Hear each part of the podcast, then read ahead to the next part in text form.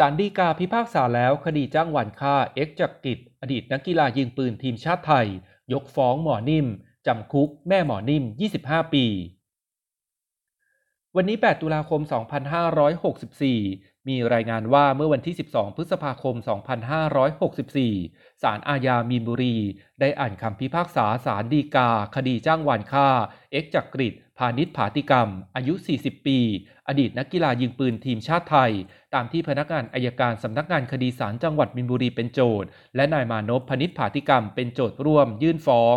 นายจิรศักดิ์หรือจีกลิ่นคล้ายมือปืนจำเลยที่1นางสาวสุรางดวงจินดาแม่หมอนิ่มจำเลยที่2แพทย์หญิงนิธิวดีหรือหมอนิ่มผู้เจริญรสจำเลยที่3นายสันติหรืออีททองเสมทนายความจำเลยที่4นายธวัชชัยหรืออ้นเพชรโชติคนขับรถจักรยานยนต์จำเลยที่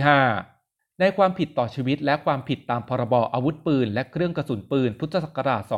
2490โดยคดีนี้มีนางบุญคิดพาณิชผาติกรรมแม่ของเอ็กจักริตเป็นผู้ร้องยื่นคำร้องขอให้จำเลยร่วมกันชดใช้ค่าเสียหายทางแพ่งเป็นเงิน 4.4 ล้านบาทด้วยสำหรับพฤติการตามฟ้องกล่าวหาว่าระหว่างเดือนสิงหาคม2556ถึงวันที่19ตุลาคม2556จำเลยที่2 3และ4ได้ร่วมกันจ้างวานให้ฆ่านายจักริตหรือเอ็กพาณิชผาติกรรมอดีตนักกีฬายิงปืนทีมชาติไทยซึ่งเมื่อวันที่19ธันวาคม2559ศาลชั้นต้นมีคำพิพากษาลงโทษจำเลยที่1 3 4 และ5ว่าได้ร่วมกันกระทำผิดตามประมวลกฎหมายอาญามาตรา289วงเล็บ4และความผิดเกี่ยวกับอาวุธปืนประกอบประมวลกฎหมายอาญามาตรา83ให้จำคุกตลอดชีวิตจำเลยที่1และ5และให้ประหารชีวิตจำเลยที่3และ4โดยยกฟ้องจำเลยที่2กับให้จำเลยที่1 3 4 และ5ร่วมกันชดใช้เงินจำนวน 2.5 ล้านบาทพร้อมดอกเบี้ยร้อยละ 7.5 ต่อปีให้กับโจทก์ร่วมและผู้ร้อง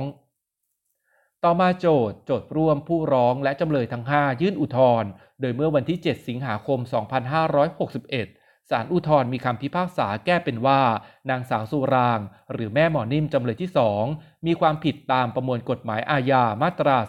า289วงเล็บ4ประกอบมาตรา84ให้จำคุกตลอดชีวิตและให้จำเลยที่2ร่วมชดใช้เงินจำนวน 2.5 ล้านบาทพร้อมดอกเบี้ยร้อยละ 7.5 ต่อปีให้โจทก์ร่วมและผู้ร้องด้วยส่วนแพทย์หญิงนิธิวดีหรือหมอนิ่มจำเลยที่3ให้ยกฟ้องและให้ยกคำร้องขอชดใช้ค่าสินใหม่ทดแทนในส่วนของจำเลยที่3ด้วยนอกจากที่แก้ให้เป็นไปตามคำพิพากษาศาลชั้นต้นจำเลยที่1และ2ฎีกาซึ่งคดีมีการอ่านคำพิพากษาศาลฎีกาไปเมื่อวันที่12พฤษภาคม2564ที่ผ่านมา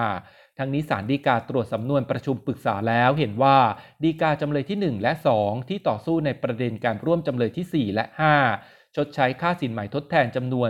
2.5 ล้านบาทพร้อมดอกเบี้ยจนกว่าจะชำระเสร็จให้กับโจทก์ร่วมและผู้ร้องนั้นฟังไม่ขึ้นที่ศาลอุทธรณ์พิพากษาให้จำเลยที่1และ2ร่วมชดใช้ตามจำนวนดังกล่าวนั้นชอบด้วยเหตุผลแล้วศาลฎีกาเห็นพ้องด้วยและฎีกาข้ออื่นที่ต่อสู้ประเด็นการรับฟังคำให้การพยานที่มาลงโทษจำเลยก็ฟังไม่ขึ้นที่ศาลอุทธรณ์พิพากษาลงโทษจำเลยที่1และ2ศาลฎีกาเห็นพ้องด้วยอย่างไรก็ตามในส่วนของพฤติการการกระทำผิดของนางสาวสุรางจำเลยที่2ซึ่งเป็นแม่ยายผู้ตายศาลฎีกาเห็นว่าเกิดการที่ผู้ตายกระทำต่อหมอนิ่มจำเลยที่3ซึ่งเป็นบุตรคนเดียวของจำเลยที่2ครั้งแล้วครั้งเล่าและบางครั้งยังกระทำต่อหน้าหลานเล็กๆของจำเลยที่2อันเนื่องมาจากปัญหาการควบคุมอารมณ์ของผู้ตายโดยก่อนเกิดเหตุมีความไม่แน่นอนว่าผู้ตายซึ่งเป็นนักกีฬายิงปืนทีมชาติไทยมีอาวุธปืนอาจใช้อาวุธปืนของตนกระทำต่อจำเลยที่3และครอบครัวในขณะควบคุมอารมณ์ไม่ได้ก็เป็นได้เพราะก่อนเกิดเหตุเพียง2เดือนก็ยังใช้อาวุธปืนยิงไปทางคนรับใช้และบุตรคนเล็กจนผู้ตายถูกจับและถูกควบคุมตัวที่เรือนจำและเพิ่งได้รับการประกันตัวมาไม่นานการกระทำความผิดของจำเลยที่2ที่ขณะเกิดเหตุเป็นเพียงหญิงมีอายุถึง72ปีและบัดนี้มีอายุเกือบ80ปีแล้วและไม่เคยกระทำความผิดมาก่อนจึงเข้าลักษณะของผู้กระทำความผิดที่ตกอยู่ในความทุกข์อย่างสาหัสมีเหตุ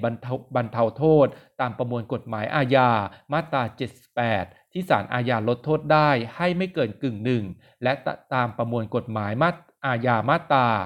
52ในการลดโทษประหารชีวิตไม่ว่าจะเป็นการลดมาตราส่วนโทษหรือลดโทษที่จะลงให้ลดดังต่อไปนี้วงเล็บ2ถ้าจะลดกึ่งหนึ่งให้ลดเป็นโทษจำคุกตลอดชีวิตหรือโทษจำคุกตั้งแต่25ปีถึง50ปีที่ศาลอุทธรณ์ลดโทษให้จำเลยที่2เพียง1ใน3และคงจำคุกจำเลยที่2ตลอดชีวิตด้วยเหตุผลเพียงคำให้การชั้นสอบสวนเป็นประโยชน์แก่การพิจารณาศาลฎีกายังไม่เห็นพ้องด้วยเห็นควรลดโทษให้จำเลยที่2อีกศาลฎีกาจึงพิพากษาแก้เป็นว่า